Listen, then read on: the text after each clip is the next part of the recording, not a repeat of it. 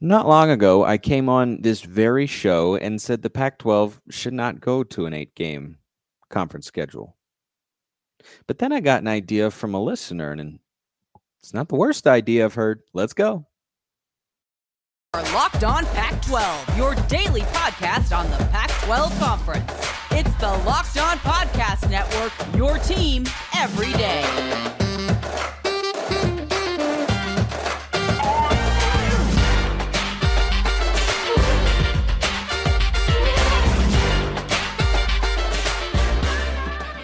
Welcome, everybody, to another episode of Locked On Pac 12. I'm your host, Spencer McLaughlin, D1 play by play broadcaster. Thanks for making this your first listen or your first view every day, part of the Locked On Podcast Network, your number one source to stay up to date with the Conference of Champions. Like, comment, subscribe wherever you're listening to or watching the show so you can stay up to date with the content that's coming out, all the latest takes, news, information, everything we cover right here on the show. And we start today with a. Um, a mailbag question. This comes courtesy of YouTube commenter Matt Hummel, who uh, found one of the four ways that you could get a question answered by yours truly right here on the show for all the world to hear. You can tweet with the hashtag AskLOP12, or you can DM me at smalls underscore 55 or at LO underscore pack 12 or you just hop in the YouTube comments. I check them every day. You drop a question in there, I'll answer right here on the show. Matt asks, or I guess I guess he pitches the idea it's not the worst one I've heard. Idea, colon. I'm just, you know, reading it word for word, letter for letter, and uh, syllable or sign for sign. Anyway, I'll stop now.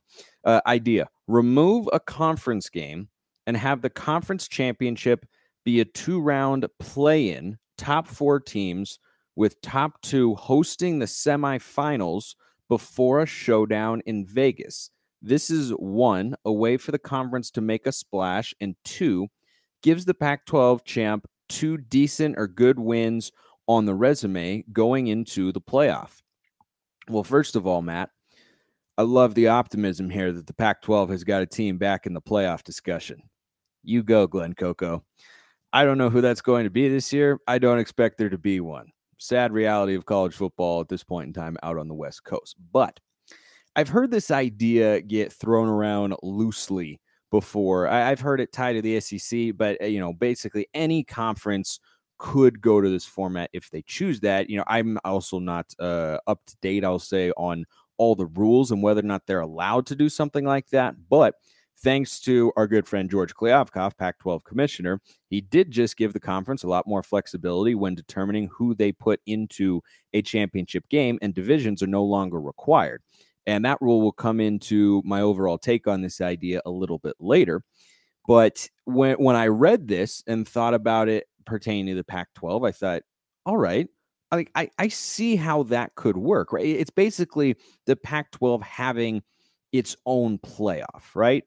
It, it would be the Pac-12 having its own little mini four team playoff that teams are trying to get into. And if you nullify divisions, as the Pac 12 has essentially done, first of all, if this idea were to come to fruition, you would have to get rid of divisions entirely. You can't.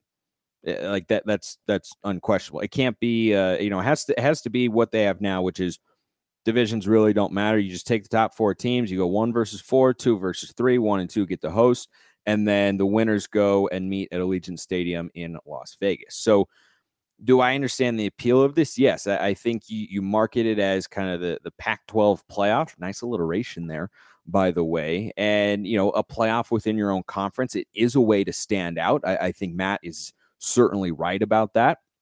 It would give them de- teams opportunities to have good wins going into the playoff. Yeah, in theory, that could be.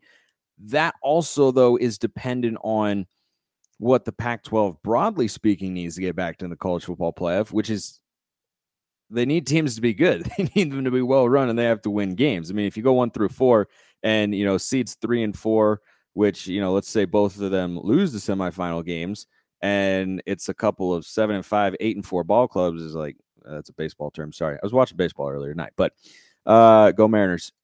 I just don't think that that would do a ton. So I, I think that that doesn't totally fix the problem of the depth and respect nationally that the Pac 12 needs to be in the college football playoff discussion isn't really there at this point in time. So I don't know that it, it completely solves that issue, but would it be a way to make a splash? Yeah.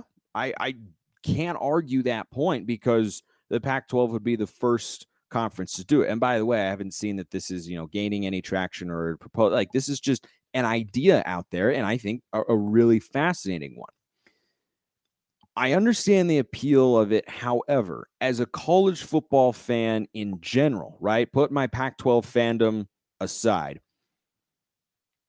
I am somebody who is of the belief that the college football regular season is the best thing in all of sports. It is my favorite thing to watch on TV. Anybody asks me, you know, and knows that I'm a big sports fan, I follow all sports. Well, I mean, not all of them. You know, soccer, like, eh, mostly when countries are competing. I don't follow hockey, but basketball, baseball, football, and I'm a huge golf guy. I'm following it all. So people ask, well, what's your favorite one to watch? The answer is college football. And the reason that that answer is college football is that the regular season is just incredible. And each week means so much, even more so than in the NFL. I mean, playoff teams that end up winning the Super Bowl can lose four, five, six games in the regular season. In college football, if you want to get to the college football playoff or if you want to win a conference championship, you can lose one, maybe two, but two takes you out of the playoff discussion and leaves you in the okay, let's just win the conference championship, get to a, a New Year's Six Bowl conversation, right? So there's nothing like the college football regular season and, and the pressure that is on these teams every week. So as a fan in general, I tend to be partial towards defending the integrity of the regular season. And what I mean by that is I don't want to take away from big time regular season matchups or, or devalue it or you know limit the number of big time scheduling opportunities. It's why I've talked about scheduling a lot here since I've been hosting the show and will continue to do so because the way that you have great Saturdays in college football is you have really good matchups and you do that through scheduling. But I think when you're talking about you know making a, a playoff within a conference, what you're then doing is sort of placing a, a, an eye like you have one eye on the game in front of you but one eye on well are we going to be able to get into the pac 12 playoff right? And it'll just be all about you know can we get into the playoff rather than the championship game? So i think that it's not totally necessary. It's not the worst idea out there. I mean if they went to an eight game conference schedule this is what i would want to see them do so that you have another quality pac 12 game there right that's I, I, think the best thing you could do from the conference perspective, if you wanted to go to an eight game slate, which many of you know, I do not.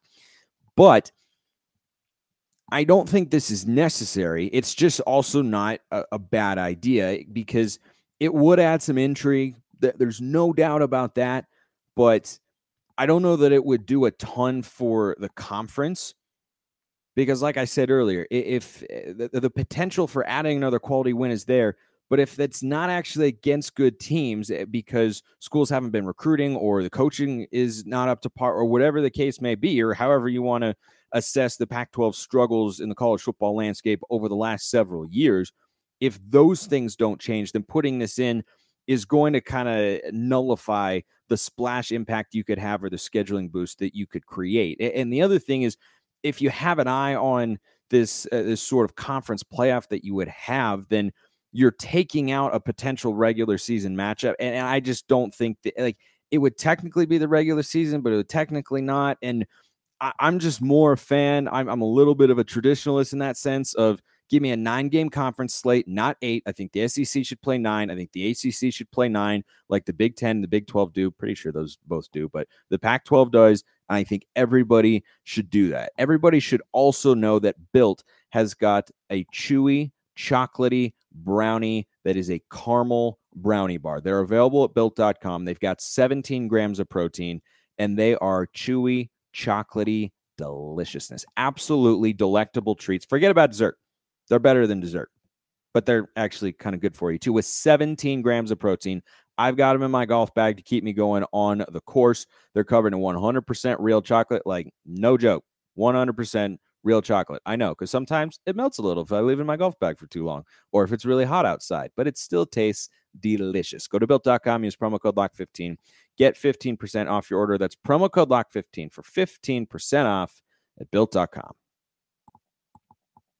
So, this idea of an in conference playoff is an intriguing one and worthy of examination. But I think the answer for because the the problem in theory that I think Matt is trying to solve with this idea is you want to create the most excitement you can around your conference and you also want to have the best teams matching up in the championship game.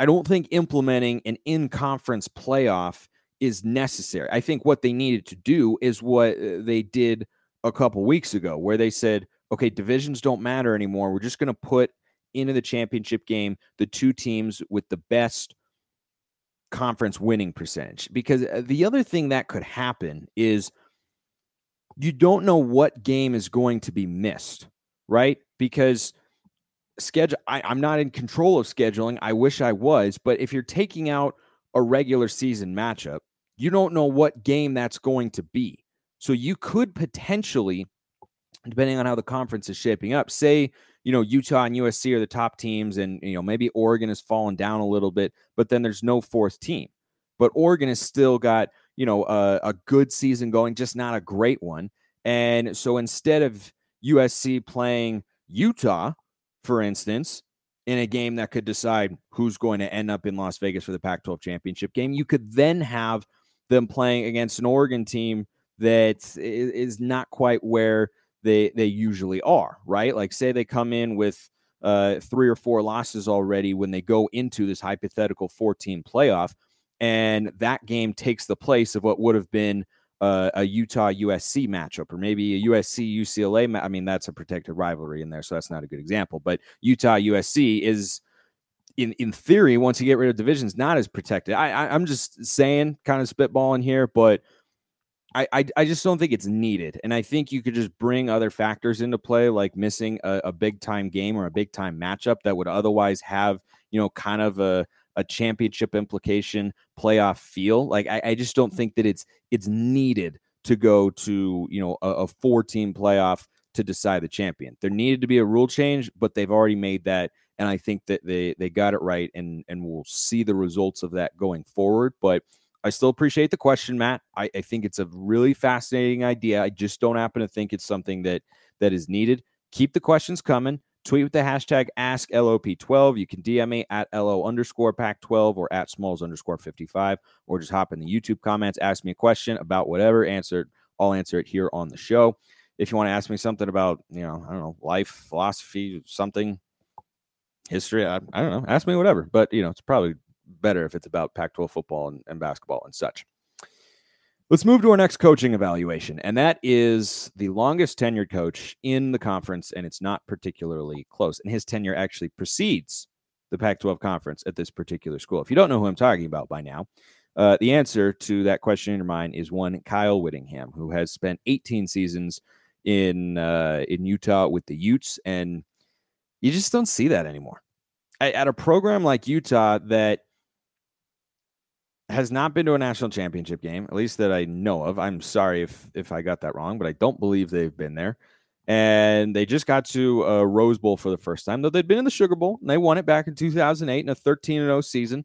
Uh, who knows what might have happened that year had there been a college football playoff? You never know.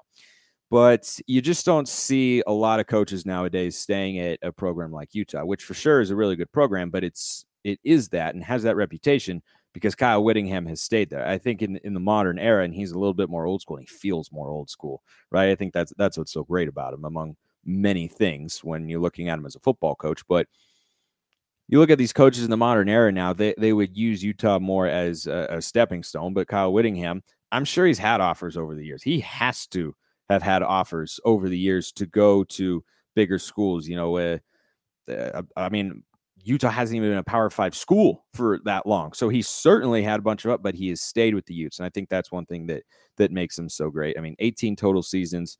Um, his overall evaluation is an A. And remember, for those of you that might be new to this or have recently subscribed to the channel and haven't seen these ongoing coaching series and evaluations that I've been doing, or this ongoing series and these evaluations. Sorry, my mother ingrained that in me uh, to just always be grammatically correct and such. Anyway, you got an overall grade, recruiting, game management and scheme, player evaluation, assistant hires. Five areas to grade college football coaches in the Pac 12. And Kyle Whittingham gets our highest overall grade so far with an A.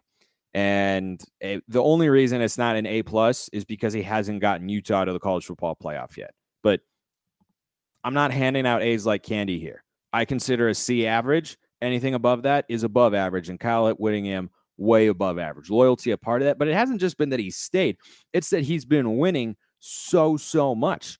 I mean, he's had two losing seasons in the Pac 12. All right. And, let, and I'm just looking today at when, I, when I'm evaluating him at his time in the Pac 12 conference because it's a Pac 12 show. But uh, newsflash, he was really good when Utah was in the Mountain West as well. Like I said, they won a Sugar Bowl.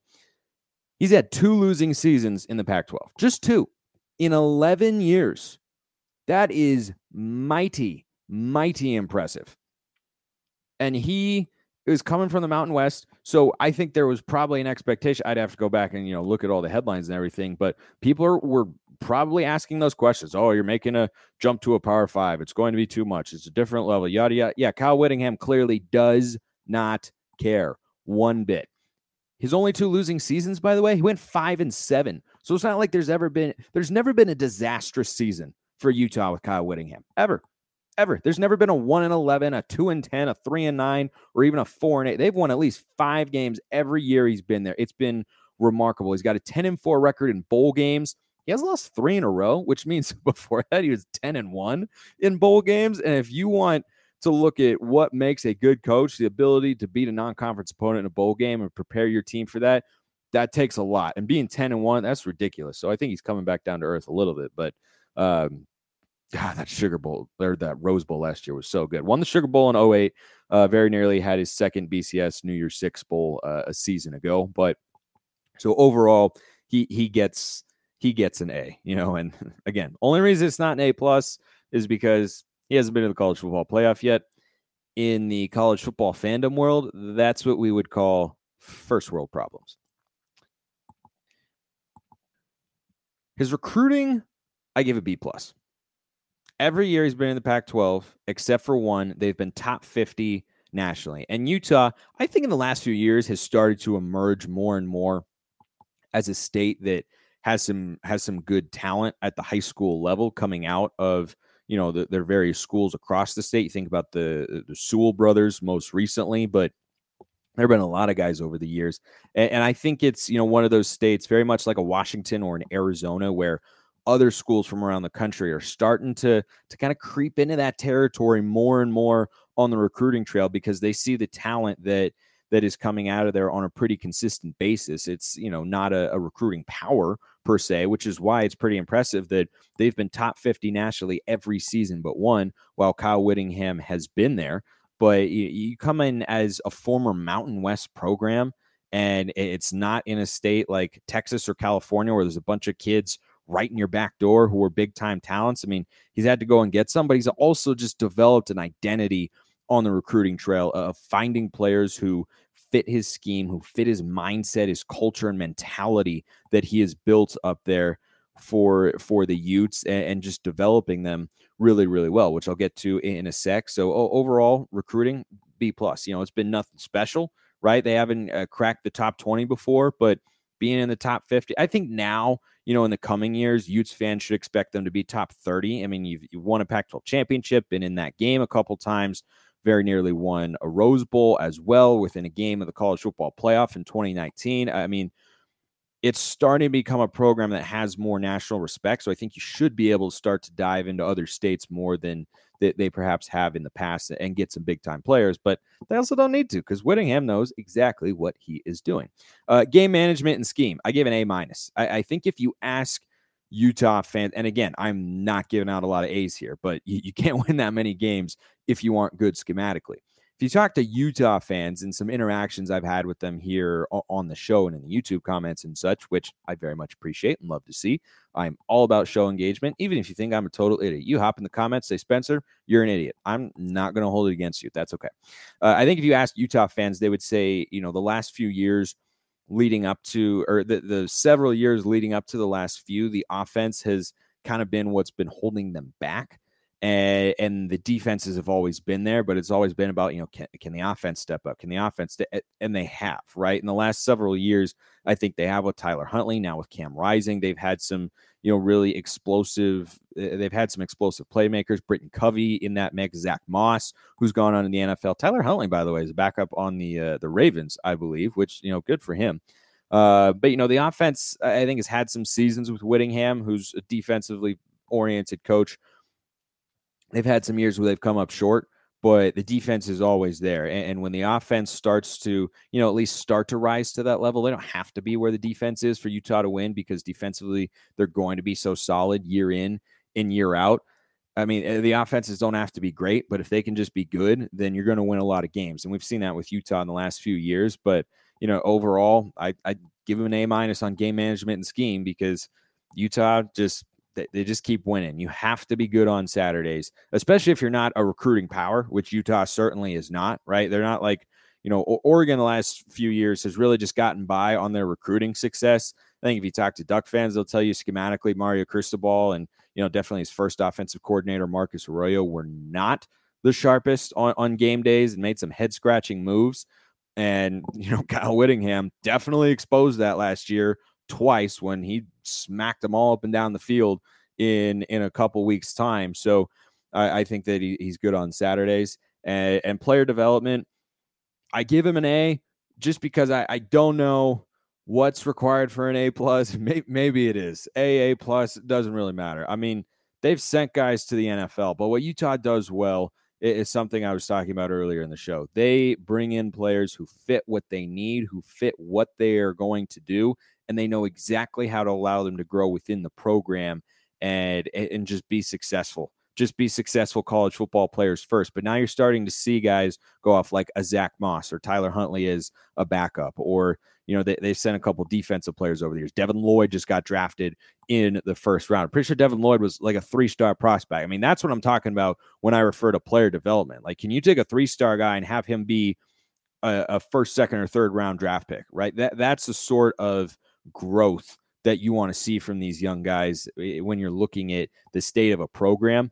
And Kyle Whittingham does as good a job with that as anybody in the country. And I mean, they, they just get the most out of the guys that they have. It's not, you know, a, a program like a Cal or a Colorado or an Oregon State or a Washington State where, you know, you really have to make do w- with less. I don't think it's it's that low of a recruiting power. And I think the stats back that up. But it's definitely not an Oregon or a USC or what UCLA could uh, potentially be, uh, or what uh, you know. Stanford's had some really good classes over the years. It's just not on that level uh, as a school on the recruiting trail right now. I think they're starting to raise the profile.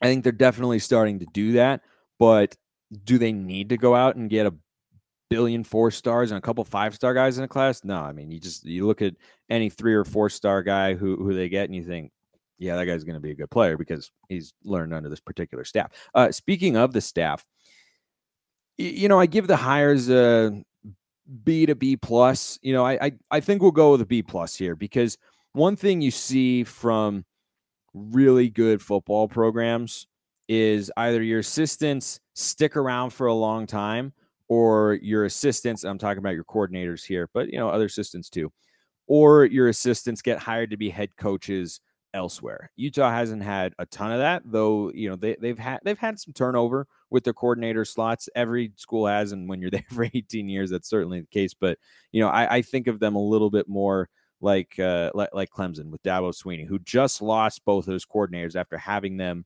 forever, forever, right? And uh, Andy Ludwig is their offensive coordinator. He's in his second stint with Utah. He he was with the Utes for for for several years and then left, and now he's back and he's definitely brought the offense back to where they needed to be to compete at a conference championship level. Clearly, they rolled to it last year, as we all remember.